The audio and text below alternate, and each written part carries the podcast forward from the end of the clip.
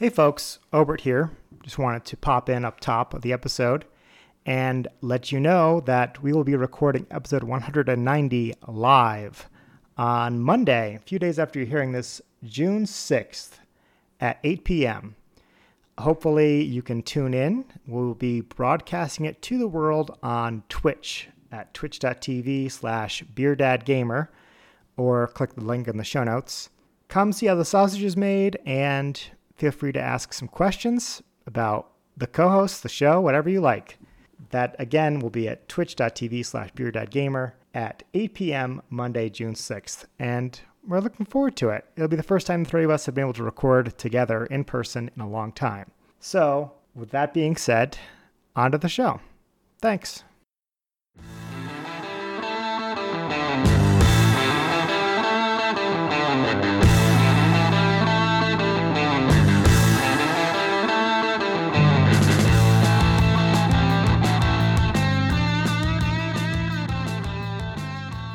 Hey folks, and welcome to Drinking Alone with Friends, a podcast where three friends drink alone together. My name's Chris.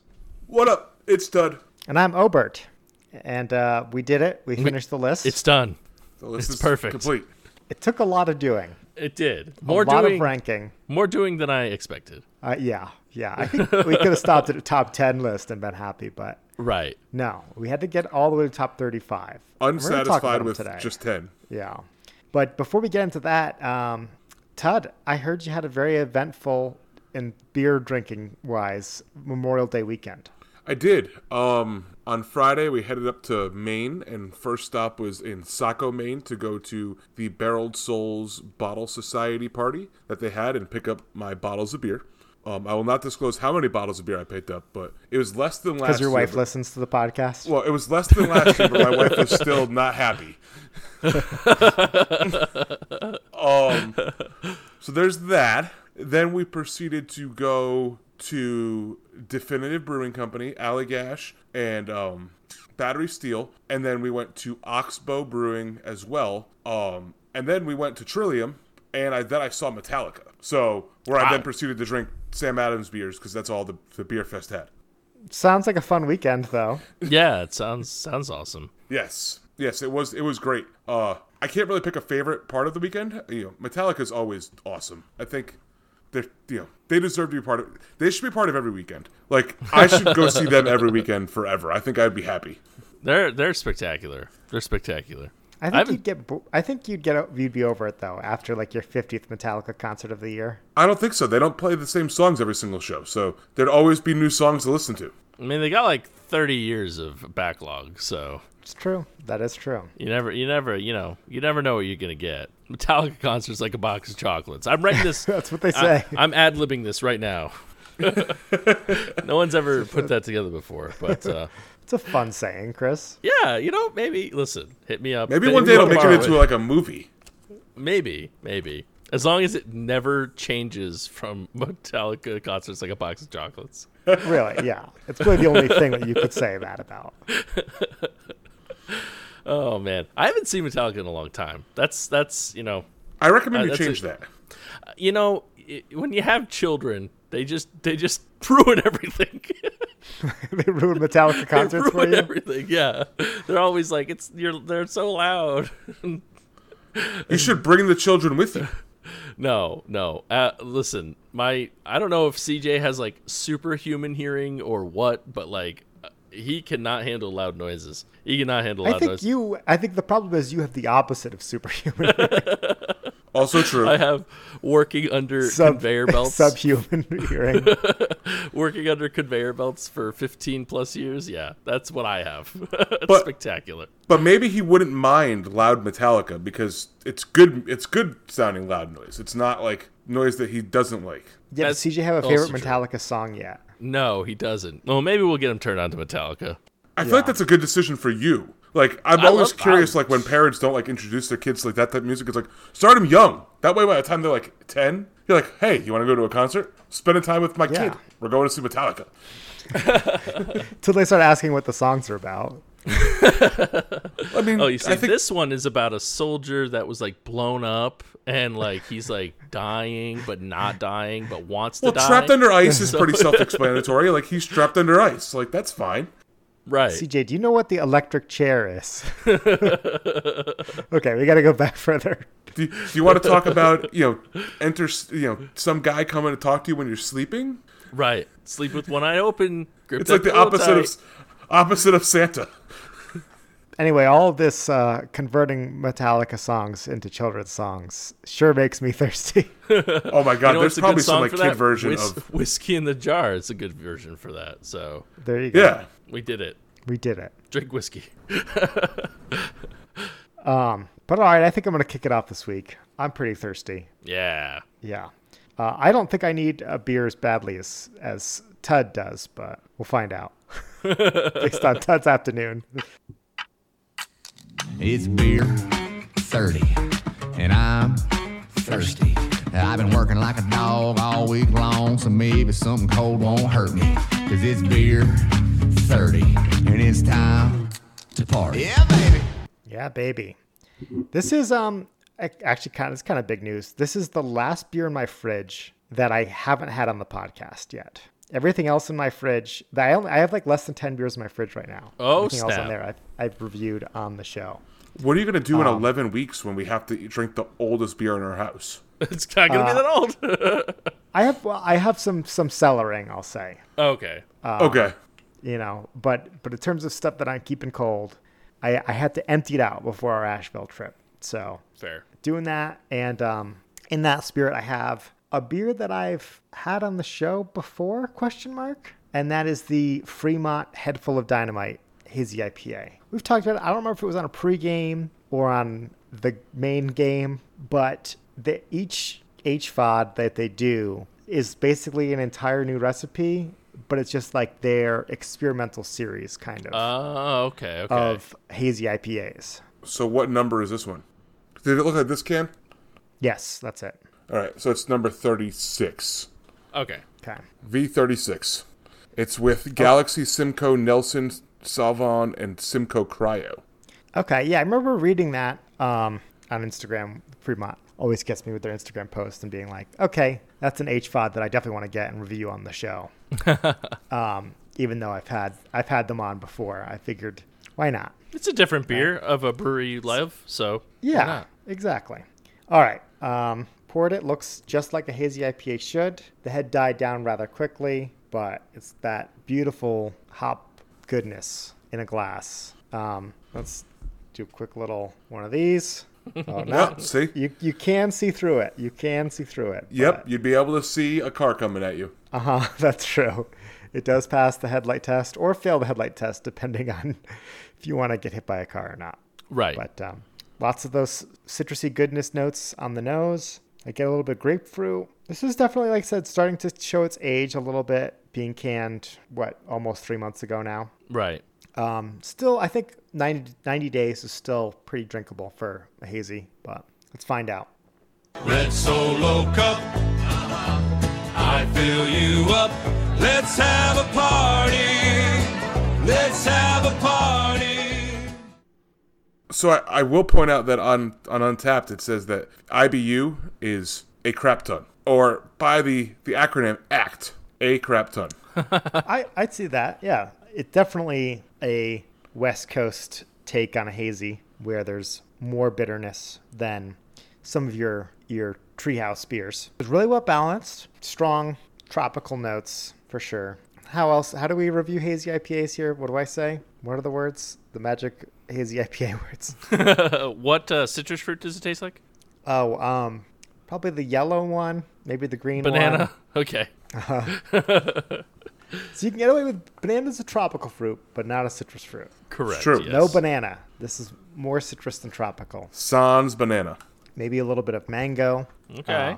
Yeah, I like mangoes. Mangoes are pretty good. I was just thinking about buying a mango the other day. But yeah, pretty good. It's got a nice amount of earthiness in this hops as well, not just over the top floral.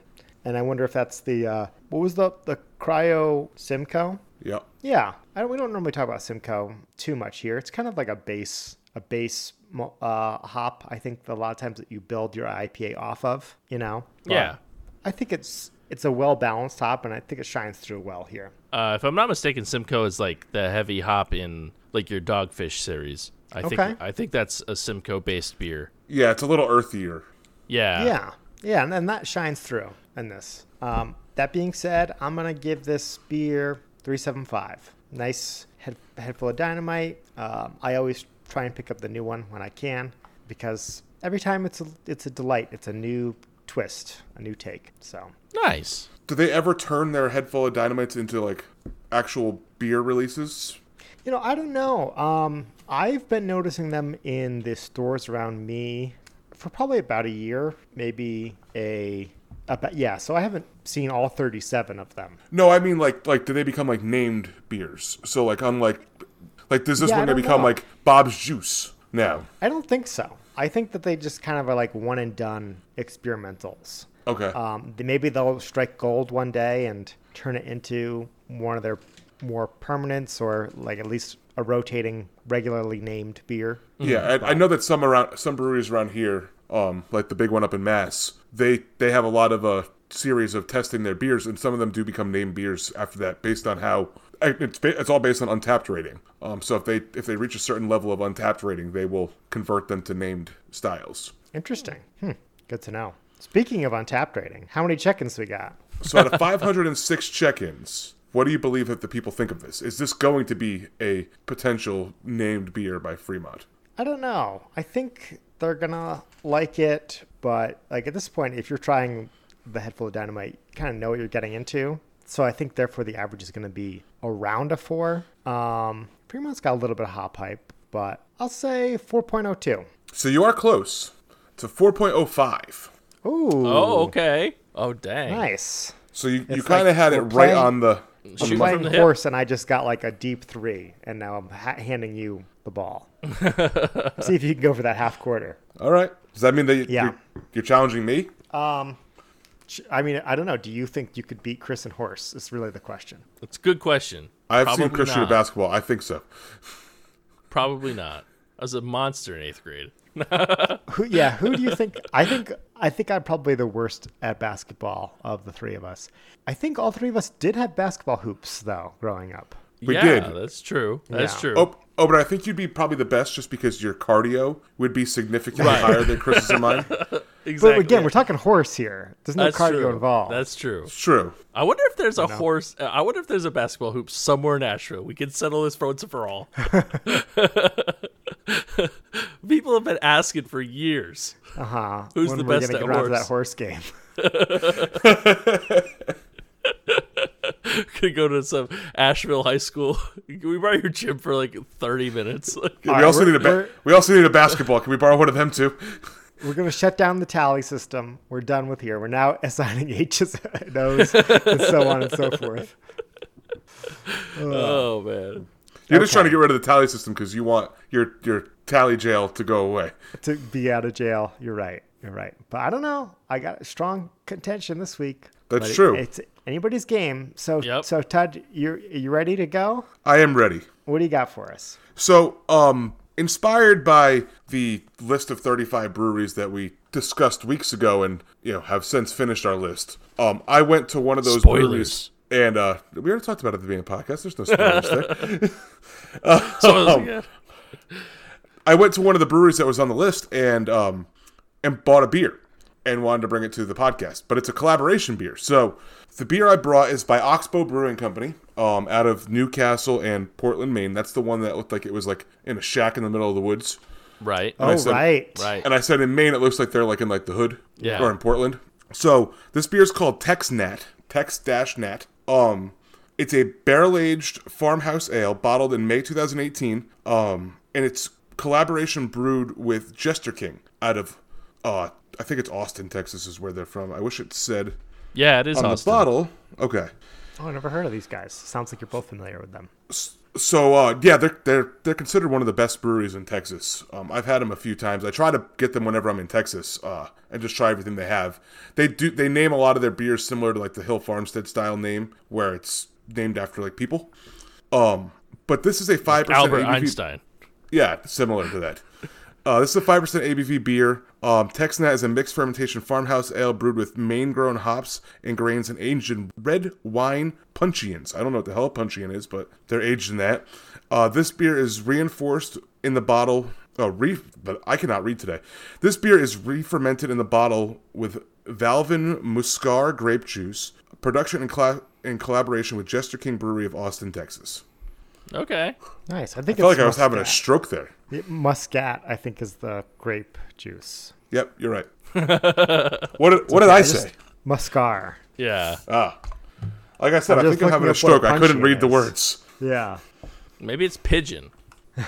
Well, puncheon is 318.226432 liters. So it's a big beer. Tud's got a lot on his plate today. It does say some kind of a barrel. Aged red wine puncheons. Yeah. Okay. We've got to learn about these now. We learned about fooders last time we went to Asheville, so we're going to have to learn about puncheons now. Yeah, a puncheon, it's 1.5 butts or 3/4 of a hogshead. Duh. 3/8 of a barrel. Obviously.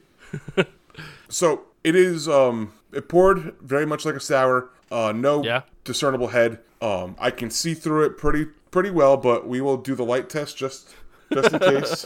Oh yeah. Yep. You can see a car for miles. Right. Yeah. It's a bright sunny day. Exactly. It might as well be water in here. Oh, I like that you sent this over. It's very nice. Yeah, a little infographic on the different barrel sizes. Yeah. Oh, okay. On the nose, it smells like a sour ale. I don't get any discernible other flavors. It just smells very sour and pungent. So let's see what it tastes like. I like beer. It makes me a jolly good fellow. I like beer. It helps me unwind, and sometimes it makes me feel mellow. Makes him feel mellow.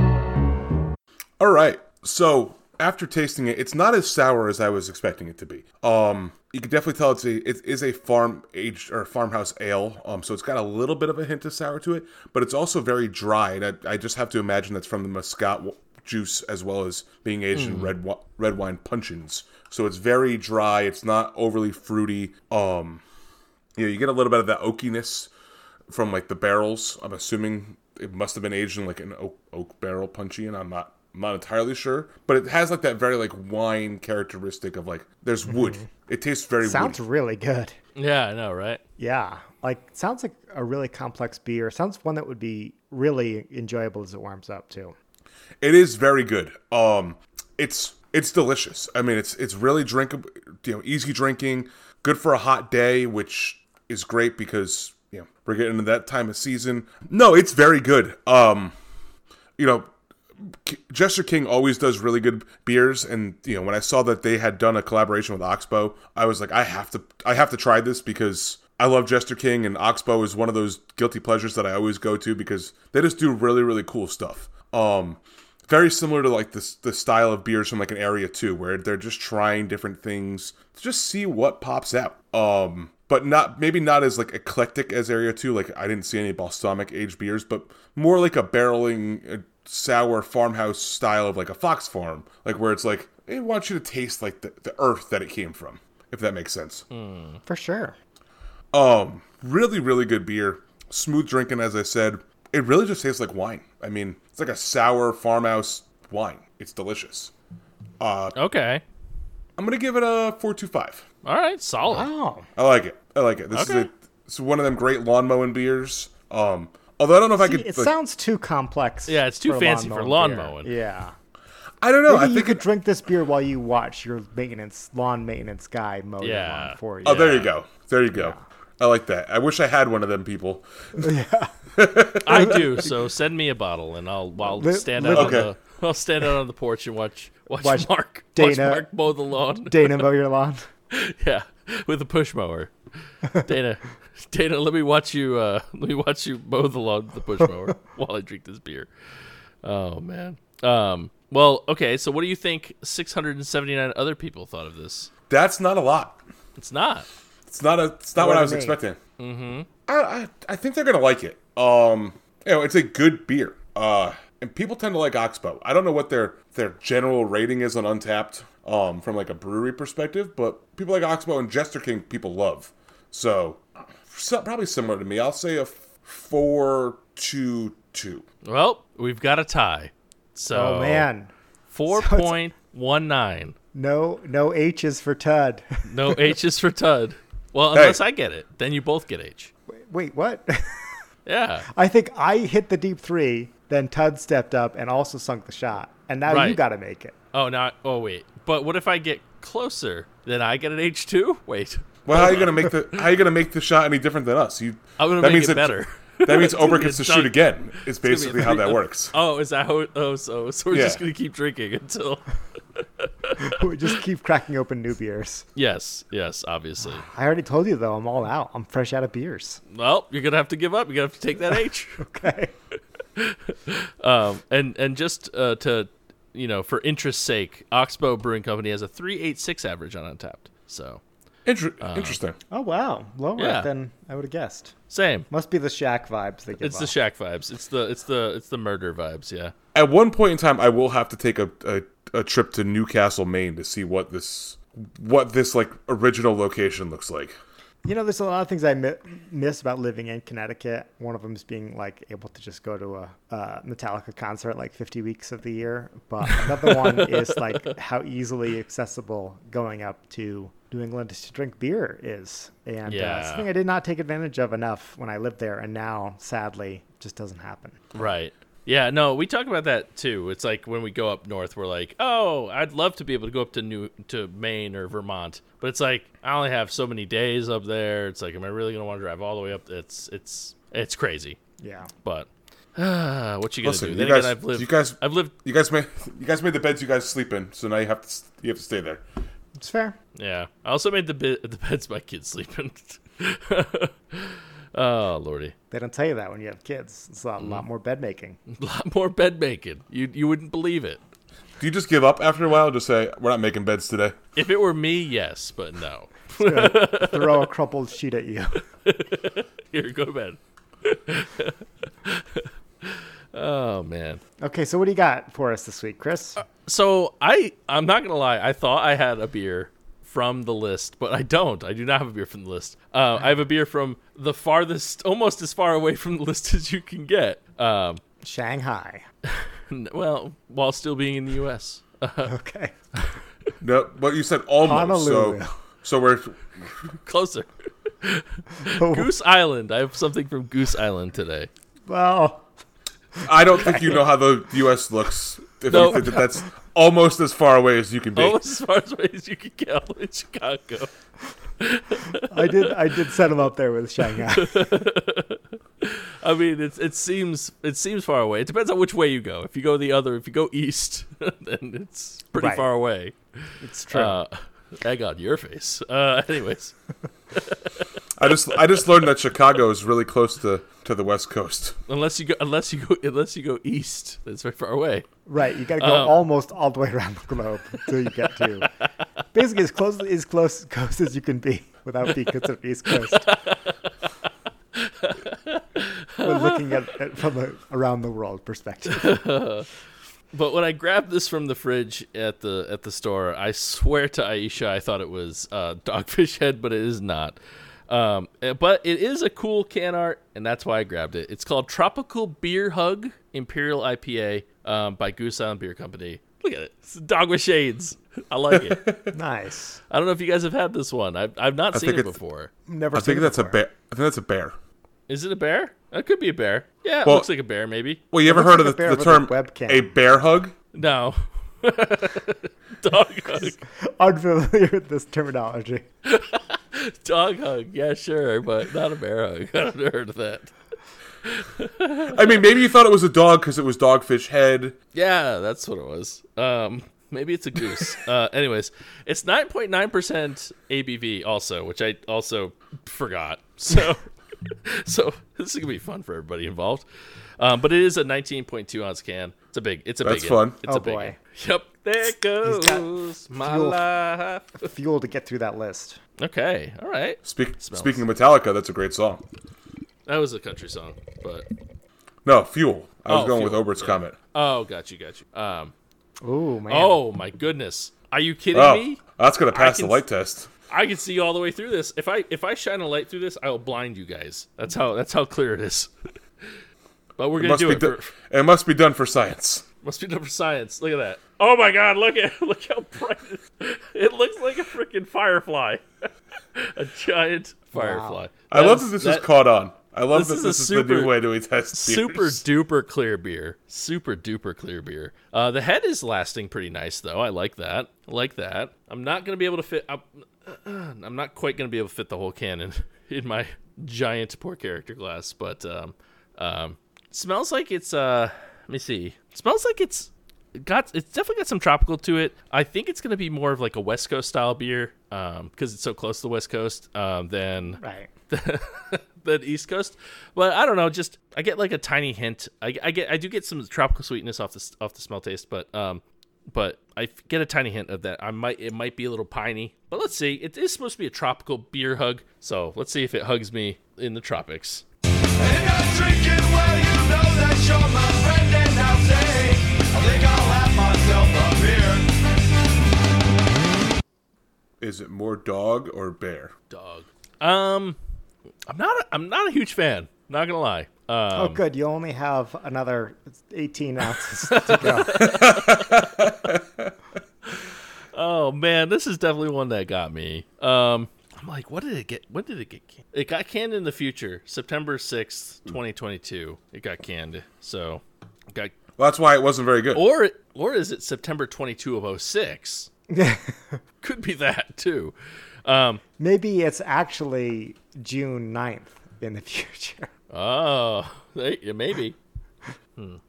Yeah, I keep hoping it's going to get better, and it's just not. Number one, I want to address it up front. The 9.9%, very prevalent. You can taste it. It does not get hidden very well, which wouldn't be so bad if it wasn't for the fact that I do get some of the tropical flavors. It's like a sweet tropic more so than anything. There is some maltiness to it, but it's not as bad as I thought it was going to be. I wish there was some pininess. Some pininess would actually make this better. Yeah, I was going to say, I've had these like unfiltered double IPAs that are just like, you need more hop bite to kind of cover up that 10% alcohol. Yeah. Well, this is extremely filtered, so it's like right. That's what I mean. You need that like you need the hop resiny goodness. Yeah, that's not in your beer. Yeah, and I'm trying to like, yeah, it's just it's bitter on the end, but it's not. It doesn't have enough up front. The tropical doesn't hold through. It's a miss. It's a miss. I'm sorry, Goose Island. I call it like I see them or taste them. I mean, it's not a drain pour. It's definitely not something I would order again. Have you had Goose Island IPA? Yes. Do you like that beer? Yeah, generally, yeah. Okay. It's not. How does this compare to that? Like a double version of that with like some tropical added in, where it's like just like a filtered IPA with just too much alcohol. This is not as good as the Goose Island IPA. I mean, I remember the Goose Island IPA being more piney though, so maybe I'm. Okay. Maybe I'm misremembering. Maybe I'm confusing beers, but I also haven't had one in years. A decade, yeah. So I'm like, I don't really remember, but yeah, this one's not good. I'm not a fan. It sucks because I was so hoping this dog bear was gonna give me a big tropical hug, but it is not. It's giving me a tropical punch in the mouth. That's sad. Yeah, I'm gonna give it. I don't know. My Obert Ted Cleo tells me what I think. This I'm reading off of Chris's face. I'm gonna give it an uncanny score. Well, he said it was almost a drain pour. I said it wasn't a drain pour. You put it next to the sink though. Like if a cat knocks it into it, like, like oh no, like, oh no, don't you damn cat. Oh man, this is tough. Because like every time I take a sip, it gets worse. I'm like no. I don't know if it's that low. No, it's that low. It's not good. 175. Wow. 175. That's really low. I was guessing 3.0, but no, I thought so. It started at a 3.0. Then I was like, no. 2.5. It's 2 territory. Yeah. 2.5. And then I was like, well, normally I give like my Bud Lights like a 2.25, 2.75, and I'd rather drink a Bud Light than this beer. So I'm like, all right, 2 2.25, 2.25. And then I was just like, no, this is bad. This is bad. Every time I take a sip, it just tastes worse. So there's 0% chance I'm getting this right. So might as well put the tally marks up or whatever you got to do. Okay. Man. Wow, that's super low. So yeah, I'm sorry, Goose Island. If you want to redeem yourself, send me free beer, and then I'll probably give you all fives. Now we have to hope that Chris gets a tally put into tally jail because he doesn't know where to go with it. I don't. Well, there's 2,619 other people who've checked in the Tropical Bear Hug 2022, which I believe this is the one. Yeah. Well, and I see that the normal one that has 16,000 check-ins. Yeah. Almost 17,000 check-ins. I don't really think there's any difference, honestly, but the average between the two of them is so close that you could tell me which one you want to rate it against. I don't think whatever. This is one that there's an annual check-in needed, but... Yeah, just whatever. Whichever ones I'm closer to is fine. Sure. Man. I'd like to think that people understand Untappd, but I know they don't. And I know there's going to be people that like this somehow. I'm not a fan. This can art was so good too. Let's see. I think a standard score is 3.75. I think that's a good basis point to stay around. I could do 3.5 and just cover the bases, but just so I don't lose a point. But I really think it's going to be lower than 3.75. I think it's going to be a 3.63, honestly. And it's probably you're going to tell me it's a 4.27, and I'm going to quit the podcast right now. So. No, your instincts were right. It is a 3.78. Okay, all right. Yeah. That's had you so just done 3.75. If I guessed the 3.75, we would have all tied. Uh-huh. Damn it. You should have blinked at me or something. Oh, damn it. All right. Poop. I should have just guessed 3.75. Son of a biscuit. I'm so mad now. At least no one gets tally marks this week. Oh, thank God. Yep, as we all know, we're two people tied. Nobody gets a tally mark. Yep, sorry guys. No, I'm sorry that you're not enjoying your beer, but I can think of 35 breweries. Mama didn't raise no quitter. That you would enjoy their beer more. I guarantee. That's for sure. Right. And that is our 35 best East Coast breweries list. Mm-hmm. Now, 3 weeks ago, if you're listening to this, episode 186, I believe, we talked about maybe it was 185 even. We talked about the best 35 best East Coast breweries as rated by somebody who doesn't matter. They weren't as good as thorough as us. They were wrong. They were wrong. They used criteria that was incorrect. We went through and came up with our own list. Based on fact. Based on undeniable, undisputed fact of the 35 best East Coast brewery.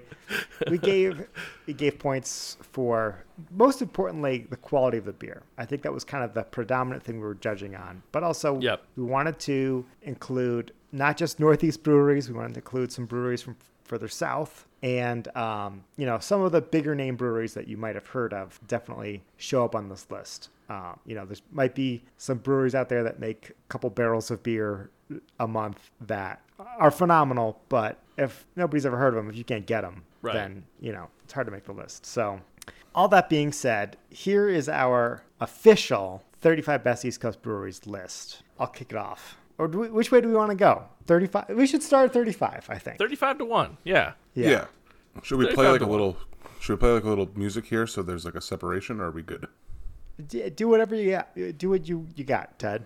Beer is good. Beer is good. Beer is good. It's not. Beer is good. Beer is good. Beer is good. I was thinking you were gonna do a drum roll. Yeah, that's what I was thinking too. Something like Oscars music, something like that. Yeah. Oh no! This is a list about beer. We get beer drops. Okay.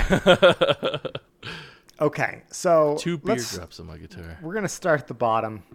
We'll talk more too as we go further higher up the list, but coming in at the very end of the list, making the bubble, we have Sam Fish Adams.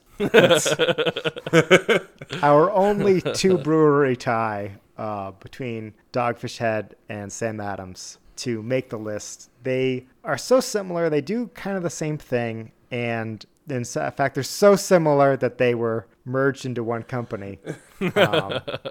They have phenomenal stuff like Utopias and the 120 Minute IPA. Each do good stuff. If you've been to the brewery, I've been to both breweries. Really cool spots, each unique, each love beer, but we could think of 34 better breweries. We'll say that. Moving on, Allagash, 34. Tud, you just went there. I was there. They do a lot of Belgian styles and sour ales and, more of your traditional European style beer. And they do it really well. They have two breweries up in Maine, great locations, definitely deserving of being in the top 35 of East Coast because they're unique. Coming in at 33 is Evil Twin, a brewery out of New York City. Also brew out of 12% Beer Project. We felt the need that they needed to be included. We just didn't know, they're obviously not a top 30 brewery, but they fit right in. Not even close. There. As close as Chicago is to the East Coast, pretty much. As far away as you can get. Yeah. Anything else to say about Evil Twin? They're good. I mean, they make solid stuff. Yeah. Nothing crazy. I mean, their IPAs, their stouts, they're all very good. I'm a fan. Like my 33rd favorite East Coast brewery. Yeah. Next is Four Quarters out of Vermont, some small town with like a Polish sounding name. I don't remember what it's called. Winooski, Vermont. It's basically a suburb of Burlington. This is one that I put it. I advocated for on the list because they make phenomenal IPAs. They, which is really the only thing I've had from them. They are hard to find, especially Southern New England. So they maybe earned a little extra points for me just because of rarity. But I would, if I saw Four Quarters beer, I would stop and buy it immediately. That's how good my experience with them has been. Okay. Nice. Next up, number 31, we have our first Southern brewery, I think. Yep. Double checked. This hailing from Virginia. This is Aslan Brewing Company. This is a brewery that I've seen on tap more recently. Not been to the location, but the beers I've had have been stellar. Just stellar. Like a couple IPAs that I've had from them. Amazing. And I know Tud vouched for them as well, saying I don't know. Have you had them or is it just... I've had them, and I have one that's aging in my house, too. But the one or two that I've had by them were excellent. Yes. So extremely, extremely good. So 31. That's pretty darn good. Yeah. 30 is Alvarium. Tud, you're a Mug Club member there. I had my party when I was back home, the East Coast, my pre-Omicron wave party. They have the King Cluster Nutter. They are a honey-focused brewery and make some of the most unique beers I've had the pleasure of enjoying. Phenomenal IPAs, great stouts, well-balanced lagers, just like everything they do, I felt they knocked out of the park. I only docked points, I think, for availability. They're you can't find them everywhere, but... Really good brewery. I have a Mug Club at the brewery for a reason. Yeah. If Tud has a Mug Club there, they're doing something right. Next is number 29, and this is one that holds a place in mine and Obert's heart, and that's Harpoon Brewing Company, based out of both Vermont and Mass. That's a harpoon sound. Oh, I thought that was a sneeze. I thought it was a sneeze too, yeah. No. That's a dying whale sound. Yeah, there you go. Oh, great. Peter's going to be calling us now. No whales were harmed in the making of this list. Although it did sound just like one. Exactly like one. But no, Harpoon, I know, holds a special place in both our hearts. And if you ever go to the brewery, it is a much different experience than the Harpoon that you get in the store. I mean, they have a bunch of offerings that you can only get at the brewery. And like one of the best beer tours I've been on, in my days of beer touring, way back when, I think I've been on it twice. Both locations are awesome. The beer's great, and the Harpoon IPA forever will be special. Or that was the tailgate pack that they had. I gave them bonus points for both the UFO offerings and their tailgater mixed packs. Yeah, both bumped them up a little bit for me. They're very good. So. Number 28 is Two Roads / Area Two, which just narrowly squeezed out above Harpoon. They got extra points because of Area Two, but at the same time, they also are a mass distributed brewery that does every style really, really well. It's a brewery that you could take anybody who's a beer fan to. You know, nothing's gonna wow anybody, but at the same time, you're never gonna have a bad beer from the place. So coming in at number 27 is the best brewery in the state of Rhode Island, and that is Tilted Barn. Last time I was there, very reminiscent of another podcast favorite of Fox Farm, where it is just a hole-in-the-wall brewery where they do everything really well. Good IPAs, good farmhouse sours, good farmhouse ales. Didn't have any stouts. I don't think they had any at the time. Heard they recently revitalized their brewery, and I'll be heading over there in the next month to check it out. Number 26 is another brewery that I think I'm the only one on the podcast who had, and it's Vitamin C out of somewhere in Massachusetts. Spelled SEA. Yes. Vitamin C as in where the whale came from. Yes. Where the harpoon went into. Yeah, correct. No, great brewery. Really good IPAs. Fantastic stouts.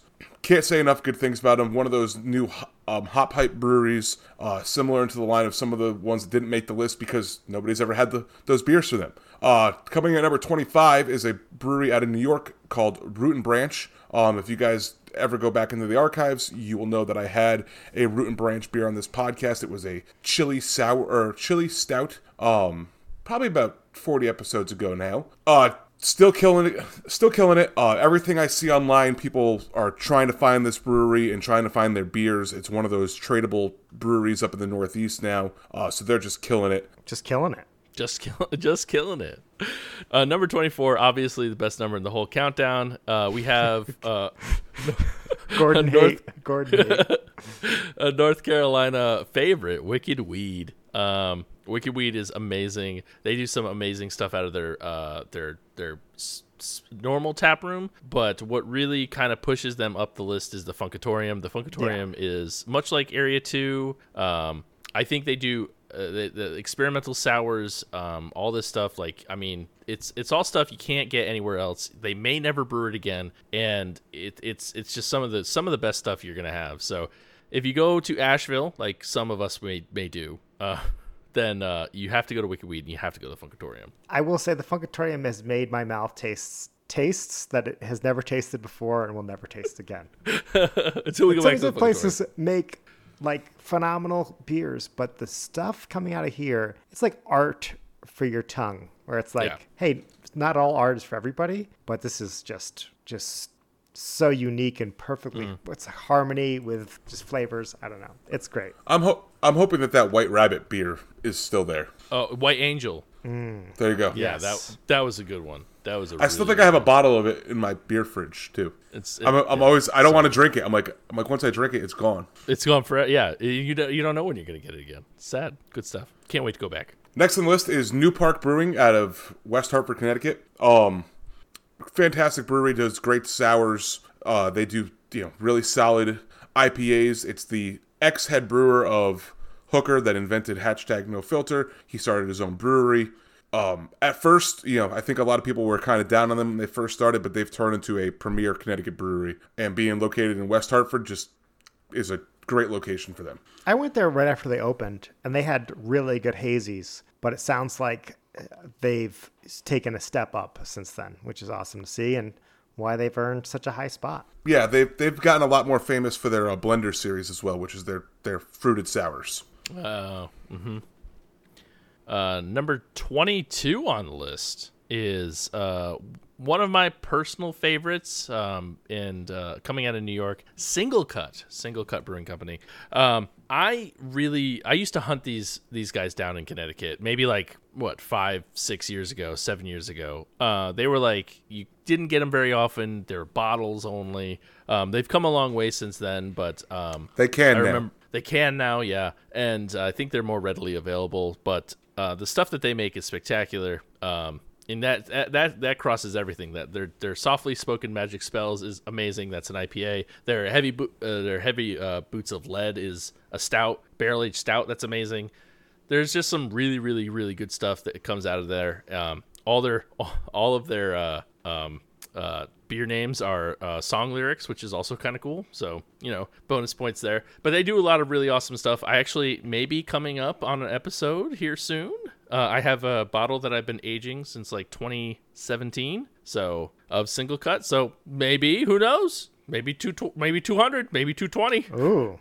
Or what is it, 225? 225? 250. Or, oh, is it 50 episodes? Jesus, we got to do that more often.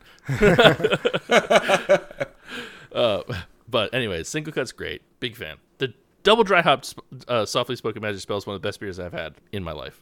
Wow. I think that you're a big fan of number 21 as well, right? I am a big fan of number 21. Todd might have a little bit more to say of having been to the brewery, but Bissell Brothers, not just known for vacuums, okay? It's true. They're also known for phenomenal beer out of Maine. I've had a couple of their beers brought back from Maine for me, and they're just, you hear about them. They're the Treehouse of Maine back in the day, quote unquote. And they live up to the hype. I mean, they're really good. The beers I've had, I've not been to the brewery. Todd, I know you have. I think you've had. Yeah, I have. The brewery is it's a really cool spot. Very large location. 2 floors, tons of beers on tap, usually, 15 plus beers. They cover the gamut, exactly what you expect from a Treehouse style brewery or a Trillium style brewery to basically, they have good IPAs, they have good sours, they have good stouts. Their IPAs are really what sets them apart from a lot of their competitors. Swish being their namesake beer their lead flagship beer, or flagship IPA. I had it described to me this past weekend of somebody chooses whether they go to Bissell Brothers based on is Swish there or is Swish not there. So if Swish is there, they will go. If Swish is not, they will not go. Next on the list is number 20 is Definitive Brewing Company, also out of Portland, Maine. I advocated, so full disclosure, before this week, Bissell Brothers was actually at 20. After having gone to both this past weekend, Definitive Brewing Company has moved ahead of Bissell Brothers as being the best, standard brewery in Maine. They do everything. Swish was there. Oh, wow. Okay. So, Definitive does everything that Bissell Brothers does, but better. Their stouts are better. They have fruited sours. They have non-fruited sours. And then they have IPAs. They have double IPAs, triple IPAs, single IPAs. They have lagers. They do everything really, really well. And I had these two breweries in relatively close time frames. So it wasn't like I was sober for one and drunk for the other one. It was I started off drinking at one, and then that was the next stop was the next brewery. So okay. Definitive is definitively the best brewery in Portland, Maine.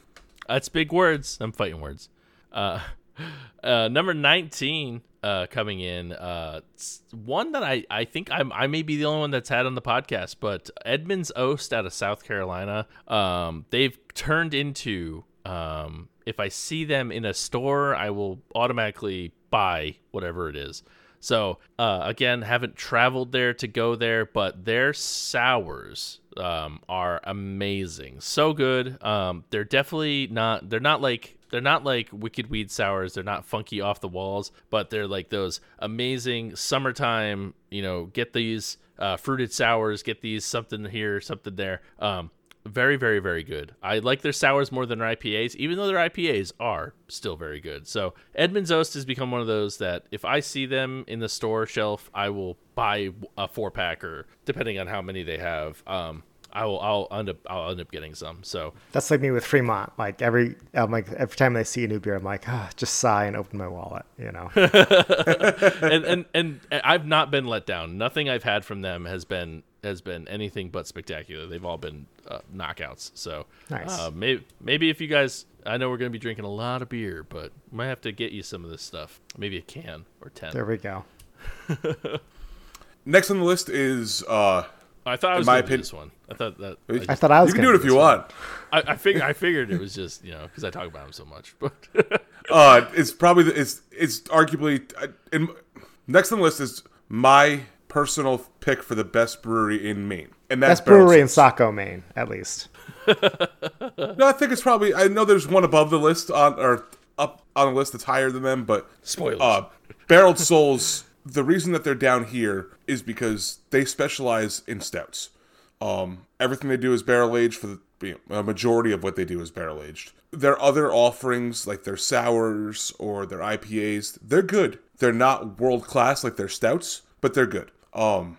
With a name like Barreled Souls, you know what you're getting there. It is a full barreled aged brewery. I didn't just go up there to pick up, insert number of boxes you think I may have picked up this past weekend full of bombers of their stouts for no reason. They're just an incredible brewery. They deserve everything that they deserve this spot on the list. If they could just dial in their other beers, they'd be, even higher.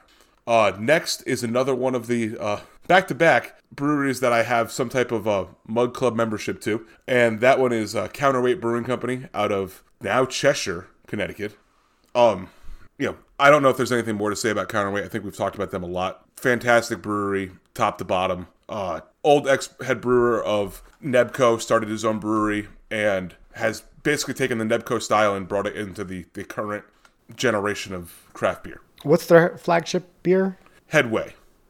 That's what I. If you see Headway and you're an IPA fan and you haven't had it before, grab one of those. Yep. Yeah. And that's one thing worth mentioning, Obert, is that Counterweight brews their beer to be at sold at a certain price point, and that's $11.99 for their 4-pack of Headway, and it's $13.99 for their 4-pack of Crucial Mass, which is their double IPA, and it's specifically marketed to be a good cheap beer, to the point where, like, if you go into a store and you notice that they're charging more for Headway, you are to call the brewery and they will then take care of it with the store, and potentially pull their contract with the store. So it is it's always been part of their goal. He wanted a nice, approachable flagship IPA to be available and to not be price gouged. Now, I don't think it happens as much in 2022 as it used to when they first opened 4 years ago, when it was still in the hype of, finding beers and hoarding them, and you couldn't find, Sip of Sunshine half the time. You couldn't find Captain's Daughter, and he was like, no, you're going to be able to find my beer, and it's going to be at the price point that I want it to be. Well, listen, I got news for some of you package stores next time in Connecticut. I'm fairly certain I saw it for higher than that, but I'm going to be making some phone calls. Hey, Jerry, I don't know his name. Mr. Wait. Phone calls. Mr. Wait. His name is Matt. Matt Wait. And Chris, another feather in the cap here. Remember the old brewer of Cold Creek up in Ellington, Connecticut? Yeah, he's there at Counterweight now, brewing with. Oh, wow. Oh yeah. Oh wow. So okay. His name is Sean Peel. We've had some of his beers on this podcast before. Mm-hmm. He's an incredible brewer. Counterweight in general, and they do every style. Fantastic. Yeah, they're good. They're good. I'm glad I finally got there. I have their shirt, so if that says anything, there you go. Next up on the list, coming home to Charlotte, North Carolina, Resident Culture Brewing Company. Probably makes the best IPAs in Charlotte. I think that's a pretty easy statement to make. Relatively easy statement to make. They make some really, really solid IPAs. Their Lightning Drops, which is their flagship, is spectacular. It can hold its own against anybody. If you go to the brewery, it's a big open tap room. It's really nice. Got some outdoor seating. It's really, really nice. The nice thing I love about Resin Culture is they do a lot of different styles and they do them well. The one I haven't had like a ton of is I haven't had a big stout from them. But I have had black ales, I've had black lagers, I've had Mexican lagers, some sours, of course IPAs, and they knock it out of the park. Big fan of them. Not the best brewery in Charlotte, but still a very good brewery, worthy of being number 16 on the list. Number 15 is that bright yellow recognizable can we just talked about, which is Lawson's. They're another brewery, like Chris said, that if I see a beer from them I've never had before, I would drop everything and get it. But They're also, at this point, we're moving on into the list where it's breweries where you can find a lot of their stuff pretty accessible. You can find Sip of Sunshine everywhere in the Northeast, and when you pick it up, you know what you're getting and you're not going to be disappointed. It's just a great beer. Their other session, where they have the super session beers, right, are phenomenal as well. They're definitely more on the hoppier side, I think, in terms of beers. You know, as we get up this list, we're going to get to some more well-rounded breweries for sure. But, you know, Tud's met the guy, Mr. Liquids. That's Sean Watson. Oh, sorry. And yeah, they well deserving of 15 on this list. And rolling into number 14, one of my personal favorite breweries, and it's because whenever I see lunch on a shelf, I have to get it. Whenever I see lunch on a shelf, I have to buy it, no matter where I'm at. I've bought 7 bottles of it in North Carolina before I saw it on a shelf. I would have bought more if it wasn't like $8 a bottle. So like, you know, but Maine Beer Company is one of my just all-time favorite breweries. And I was able to make the pilgrimage up there, and it was really, really awesome. It wasn't the new place. It was still the old place. They were working on the new place when I went, but I've had just about everything that they have to offer. That's one thing is like, they do make a lot of amazing stuff. But like from what I remember, they don't differentiate from it very much, but you know, no matter what you get, Moe, Peep, whatever it is, dinner is spectacular. I mean, dinner is amazing. Second lunch is really good. Second dinner is also wolf's neck. Yeah, they do everything really, really well. And lunch is one of those beers that like I can have from now until the day I die, and I will not be upset about it because it's just so clean, so crisp, so smooth. I love it, love it, love it. But it's one of my personal favorite breweries, but my favorite brewery in Charlotte is up next, so can't be mad about that. Number 13, Divine Barrel Brewing Company. They do everything well. Like super, super good. I mean, the place is cool, but the beers are spectacular. One of the first 5-star beer on the podcast was from Divine Barrel. Okay, I'm just saying it out loud. It's just one of those things where their IPAs are good, their sours are good, their stouts are spectacular. They just make really good beer. Even sending some to other co-hosts of podcast, Kiwi, like she raves about them all the time because they're just really, really solid. I'm happy to have them so close to me. It's very, very. It makes missing Southern Grist easier when I have Divine Barrel 40 minutes away. So, yeah, I mean, I don't know. You guys have had Divine Barrel. I don't know what you guys think, but yeah, I know sure. I love them. I think, yeah, the Heavenly Pancake was the 5-star beer you're talking about. Did a lot of work. Yeah. They, I'm looking forward to trying more when I go to North Carolina a week. Yeah, like 5 days. A few days. Yeah, like the day after this podcast comes out. Uh huh. Yeah, tomorrow. Next on the list is Tired Hands. I don't know the town that they're out of. I apologize, but it's a suburb of Philadelphia. They are, you know, they're deserving of being on this spot here. They do fantastic IPAs. You know, if you notice a theme, all the breweries on this list do fantastic IPAs, and most likely have solid stouts and solid sours. Tired Hands is more of the IPA / stout type brewery. They don't. I've never had one of their sours, so it'd be out of line for me to speak about it. Great brewery. You know, always gets lumped into the top breweries in the country, let alone being on the East Coast. After that comes another brewery that's also always lumped in with being one of the better breweries in the entire country, and this is one that I've also been to, and I was the only one on the podcast to have been here, and that's The Vale out of Richmond, Virginia. Their stouts were incredible. Their IPAs, even better. Their sour that I had, the one that I had was delicious. Great brewery. Wish I could get more of them. So if we have any listeners in Richmond, Virginia, and you'd like to send me some more Vale beers, I would love it, because I personally think that they may qualify to be higher on this list if all three of us had them, or if I would have had more of their beers. Coming in at number 10, personal favorite of mine from the state of Connecticut is Abomination.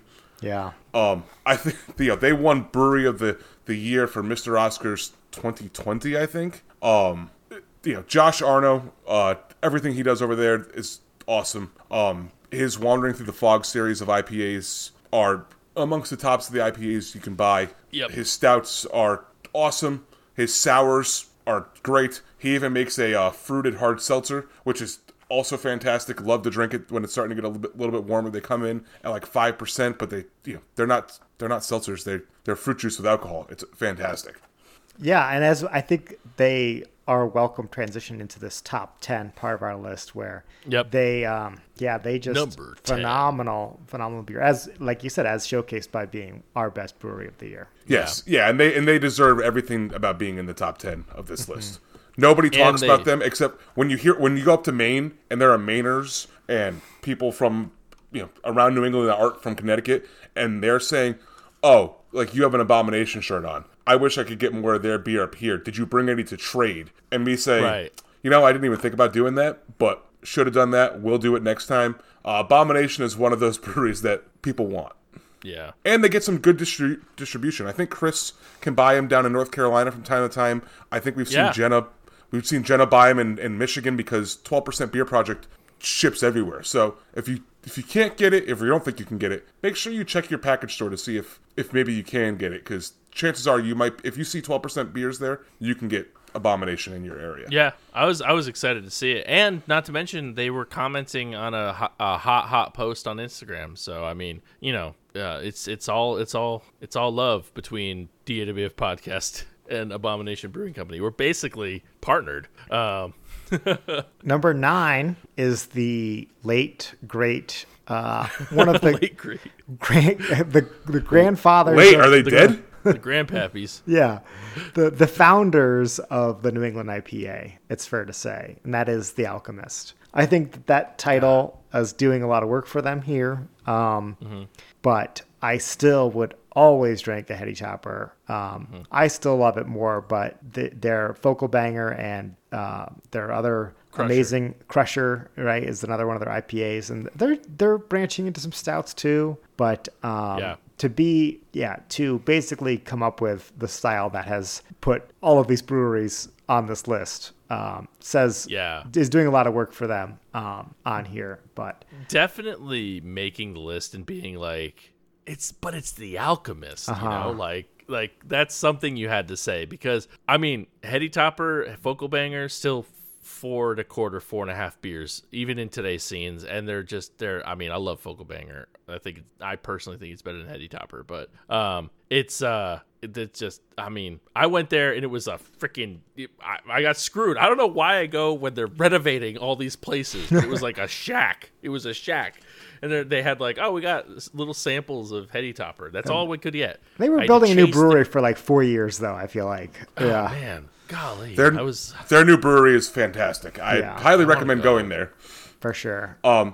Last time I was there, they were giving out free samples of all their beer while you were sitting there. As many free samples as you wanted to help you make your buying decision a little bit easier. But they were like, half glasses. I was like, well, I'll just sit here and drink Heady Topper. I'm not quite sure. What's this heady Topper? What is this? Or what's the Crusher? That's yeah. Can I try that one too? Oh, that one 10%. I don't know if I'm gonna like that one. I've heard about your Heavy Topper. I heard I have to try the Heavy Topper.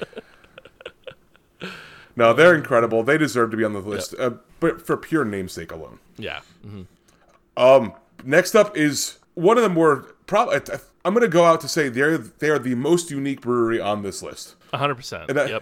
That's OEC Brewing Company out of Oxford, Connecticut. When you are compared to Cantillon, you are considered the second best sour brewery in the planet outside of Cantillon. You make the list. I don't think there's anything more you can say about OEC. They're incredible. They don't do, if you don't like sours, you're not going to like them. That's no. Like, they have like a pale, they have like a lager for people who get dragged along there, and they're like, I don't like any of these beers. They have a lager to say, Obert had it. It's a good drinking beer. You can just drink it. It's fine. But their sours are where it's at, and that's why they're here. Yeah. Yeah. I mean, it's something special. I know Tud and I made the trek out there once or twice, and I went with I've done it a few more times. Yeah, no, I know this is just my experience, but like it's a pilgrimage, and you have to go at least once. It's we will get over there one day, next time he's in town. Spectacular. Someday we'll do OEC, and then we'll do Two Roads, Area Two. Yeah, there we go. I need to hit that one, so our stomachs will be in pain afterwards because of all the wild yeast, so much toilet, so battling much toilet each other. They'll be eating tums on the toilet the whole day. So now that we're going to number 7, I don't think we need to talk about 7. I think we're just going to skip on over to 6. No, wait, hold on. As the person who is actively wearing a shirt from this brewery, I think you only own 5 shirts, and there are 3 of them. I think that's true, actually, Ted. Lucky number 7 on the list is our very own Fox Farm, of course. And yes, I am wearing a Fox Farm shirt because I love the Fox Farm shirt. I mean, I don't know, like, I can't think of a brewery that has taken over my life as much as Fox Farm did in the small amount of time I lived in Connecticut. So I loved the space. I loved going there. The beer's phenomenal. And now they're branching even more into some of like the old world, like German styles and things like that, because of that new guy that came over. I mean, shit, I say new guy. It's been like 3 years now, but like, true. Yeah, but I mean, everything they do is amazing. Everything's so crisp, so good, so delicious. I mean, we talk about them literally every episode. So, you know, maybe we don't have to talk about them, but I like to anyway, because I used to live 10 minutes. From there. The best part is that we only left them at number 7, and I think that was partly because we didn't want to be like, oh, well, number 1 is going to be Fox Farm. Yeah, it holds a special place in all of our hearts. Yeah, it really I think it's fair to say, which is so, it's saying something, you know. Fun story about Fox Farm that I don't know if I've told the podcast before. I may have, but it's hundreds of episodes ago, and no one remembers. But my favorite establishment in Connecticut, Two Brothers Pizza, of course. The owner is friends with the head brewery of Fox Farm, and before the brewery opened, I think there was plans for the brewery, but before the brewery opened, Dana was there with her friend, and she was like, the guy, the head brewer was there and gave like a growler of this beer to Nick, who is the owner of Two Brothers, and was like, oh, you know, share this with people, blah, blah, blah. And so Dana ended up having Fox Farm before Fox Farm was Fox Farm. Oh, wow. And she came home, she was like, oh my God, there was this beer, and like, this is before she really started drinking beer. She's like, this is beer, it's going to be right down the road, blah, blah, blah, blah, blah. And I was like, oh man, I'm so excited. And then it just turned into what it is. So that's a fun history fact about Fox Farm and my family. So basically, we invented Fox Farm. I mean, that's. I mean, they're hands down the best brewery in Connecticut. There's no argument. I've heard people try to put up arguments. They lose. Next up on the list is a brewery that I feel that Fox Farm basically tried to mimic for the first couple of years of its existence. They probably still try to, in some perspective. It's Hill Farmstead. You know, a farm-based brewery that does incredible IPAs, does incredible sours. The old, like, not like the fruited sours, but like your traditional sours. That people make pilgrimages too. Yeah, it is the pilgrimage brewery. I think I would argue in the country. You know, people say that, you know, Treehouse is easy to get to, Trillium is easy to get to. Hill Farmstead is a frickin' adventure. Let me tell you, you get to the middle of nowhere, you lose cell phone service. Then you have to get on their road is a dirt road. You're passing by like trailers and people's like houses, and all of a sudden you come up on this big hill, and there's just a brewery sitting there that's packed with people. Still no cell phone service. It's in the middle of absolute nowhere, Vermont. But what puts them on the list? What makes them so good? Oh, their beers are incredible. I mean, their IPAs are world class. Their sours that I've had, fantastic. My favorite, I think it's called Edward. I have a bottle of it in my other room. I should probably take a look at it. Their Hill Farmstead is incredible. It's, to me personally, I think Fox Farm probably should be above it, because to me Hill Farmstead's a little bit more of a pain in the ass to get to. You know, it's I've been there enough times now to say that, you know what, I can get their beer at Ormsby Abbey in Worcester. I can get their beer on tap at other places. Unless I'm in that area of Vermont, I'm not going to make that pilgrimage anymore. Right. But it's worth it. If you've never done it, you should do it. And it's the best beer of Vermont on the list, which is saying something, as Vermont is a state, again, known for their phenomenal New England IPAs. It is not the best beer on Vermont on the list. Oh, Right. You're right. There's one higher. I forgot about spoilers. That. But it is not number 5, which is Other Half, out of Brooklyn, New York. I've just passed through and picked up a few 4-packs of beer from them. Tud, I think, has been as well. I once spent way too much money unintentionally in about 30 seconds there. Yeah, you go there and they're like, hey, what do you want for beer? And they have like 35 different 4-packs you can pick. And you're like, I don't know. And I don't think Tud realized this. He's like, I'll take one of everything. Like, I said, sure? I picked out 3 4-packs, and then I just saw they had some bottles. I didn't know like how many bottles they had. So I said, I'll take one of each of the bottles. I spent a quick $400 real fast in 3 seconds. And I was like, holy shit. What happened?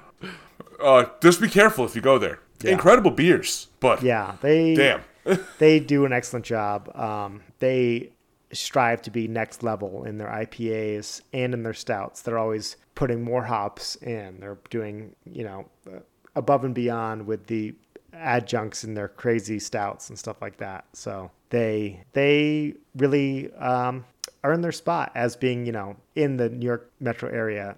They're famous for being as good as they are. But Ted, why don't you talk about the best brewery in Vermont? Yeah, so the best brewery in Vermont is out of Burlington. It's Foam Brewing Company. I think we've talked about them on this podcast before plenty of times, but they do absolutely incredible IPAs.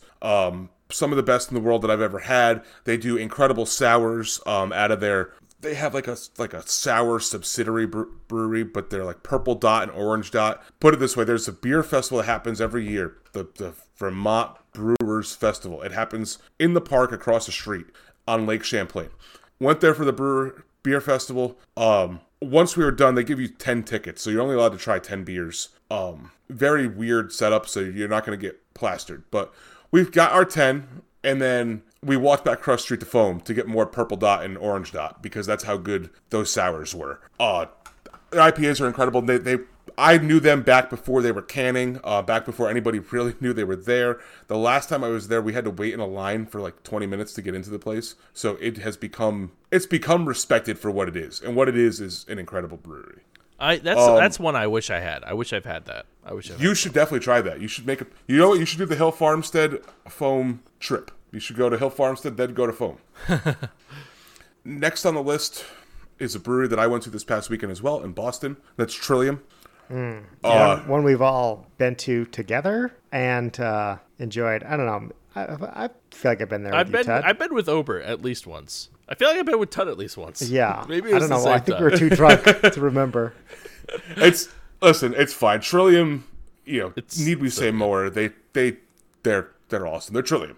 You know their name because of how good they are. Yeah, they great barrel aged stuff. They're just super strong alcoholic stouts that are just chock full of amazing, chocolatey adjuncts, as well as super hoppy IPAs that are just chock full of hops. I don't know. You can't pack more flavor into a beer, I think, than Trillium does. No, they specialize in those adjunct stouts that. I've got one in my fridge right now that may make an appearance on here. It's a coffee cake stout. And I'm like, ooh, sounds amazing. So I want to drink it. Probably will get drank on this podcast if I had to guess. But not next week, because next week we'll be having beer from the brewery that comes in at number 2. Most likely. I mean, if you're really gonna split hairs, in our correct opinion, the number 2 brewery on the East Coast is also the number 1 brewery in North Carolina. And that, of course, is Burial Beer Company. I mean, golly, you literally can't go wrong. I'm just going through some of the stuff that I've had, and I have not given a perfect 5, but I've given a couple 4.75s to, and this one I did remember, an Abyss of Human Experience is a triple IPA. Yeah. So freaking good. So freaking good. What was the other one? Skillet? The Skillet Stout? Oh, the Donut Skillet. Yeah. Yep. Skillet Donut Stout. I gave 4.25 for me, but both of which are available on their website, which I plan on getting when we go next this weekend. Oh, I'm so excited. Oh, Abyss is available too. Oh my goodness. So it's so freaking good. This place, it's a great spot, but the beer is so good and they do everything well. I'm looking through some of these. Flanders Red Ale for I gave a 4. Not something I normally a lager, just a straight up lager. I gave a 4. Like everything they do is so nice, so crisp, so delicious. Just everything they do. I'm actually like I live in the state and like and I'm so excited. I'm so excited to go. And they opened a I don't know if it's a brewery or if it's just like a tap house kind of thing in Charlotte. So it's actually a little bit closer now, but I have not been. So, I mean, you can't say enough. Burial, just amazing. He knocks it out of the park. I'm excited to go. I'm super excited to go. I'm actually really excited about the whole trip. So me too. I'm so excited. Oh, man. And, okay, so we're done. That was it. Thanks for listening, folks. That's it. Nope. All done. Yeah. You might notice one brewery missing from our list. That would Anheuser-Busch. Yeah. That Bud Light. They do have a very big location in New Hampshire somewhere. Merrimack. Yep. Yeah. I'm assuming it's Portsmouth because everything in New Hampshire is Portsmouth, but we can't. This list would not be complete of East Coast breweries without the elephant in the room. That's Treehouse, of course. Yep. It's a big elephant. Duh. Yeah. Big. They now own, what, 3 breweries and a golf course? Yep. Okay. And a distillery and a coffee company. Yep. Okay. Yep. Maybe they should focus on what they already do amazing. But some would argue Treehouse is the best brewery in the world. They, like I mentioned, how The Alchemist invented the New England IPA, Treehouse revolutionized it. They took it from an 11 to a 12 on a scale of 10. And they their classic original styles are still some of their best sellers and are some of the best beers I've ever tasted. We've given them... Like, you just got me excited. Yeah. The green you used to get from the old Monson location is still hands down probably the best beer I've ever had in my life. Yeah. It was very good. That haze, too. Golly. Haze was always been my favorite, but... Oh, man. And maybe it was because we stood outside in 20-degree weather to get it. I don't know. Maybe it's also maybe at that point. Before, 30 of the breweries... 25 of the breweries on this list existed, right? Yeah, for real. So imagine your first time having a beer like this. That's what it was. Sure. And that's why it's number one on our list, because of what they've done to the IPA. But not just that, they also make incredible stouts too. Yeah. Yeah. And they don't get enough praise for the sours, I don't believe, because we talked about it while we were making the list. Their native series is extremely, extremely good. So I get excited when I go to the new location now. Now that it's still crazy, but it's not as crazy as it used to be. But it's a destination. It's like a freaking Disneyland for beer, and the beer you're having is some of the best in the world. So, I thought about going today on the drive back from Boston. I mean, I debated it. I was like, weekend of beer.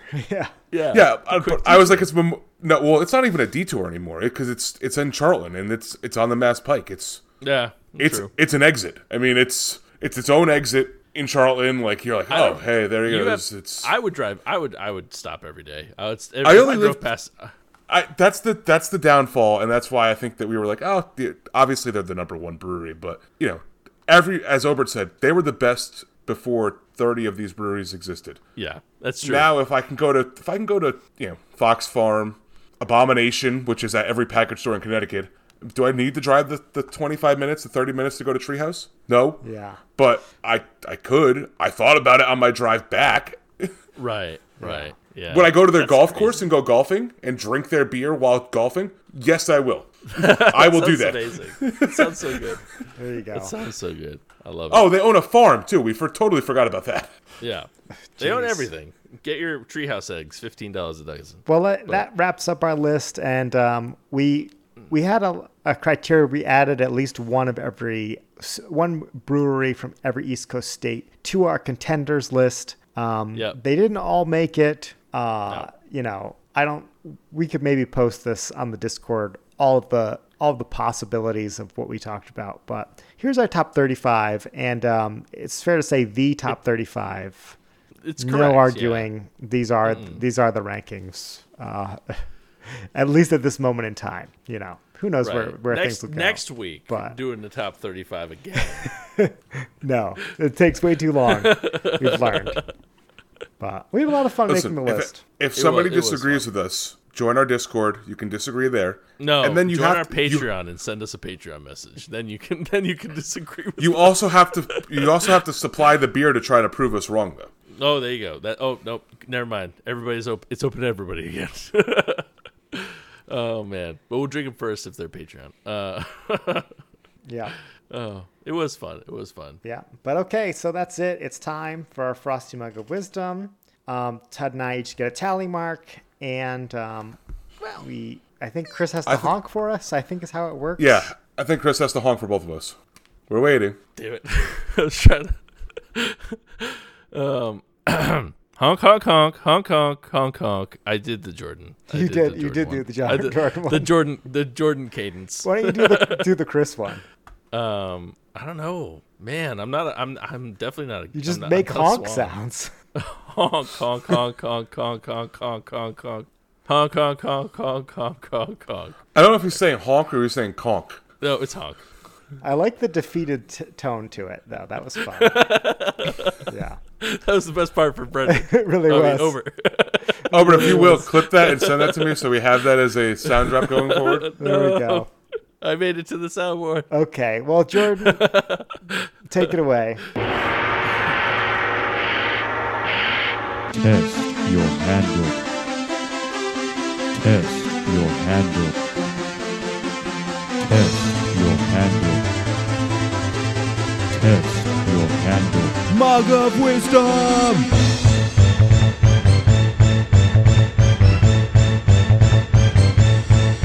Drink.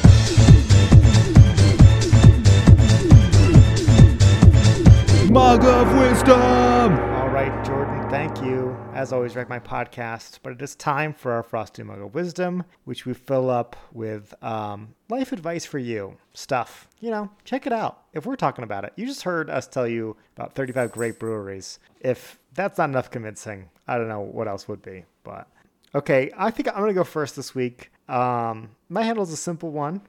It can be found in your freezer aisle. It's ice. Close.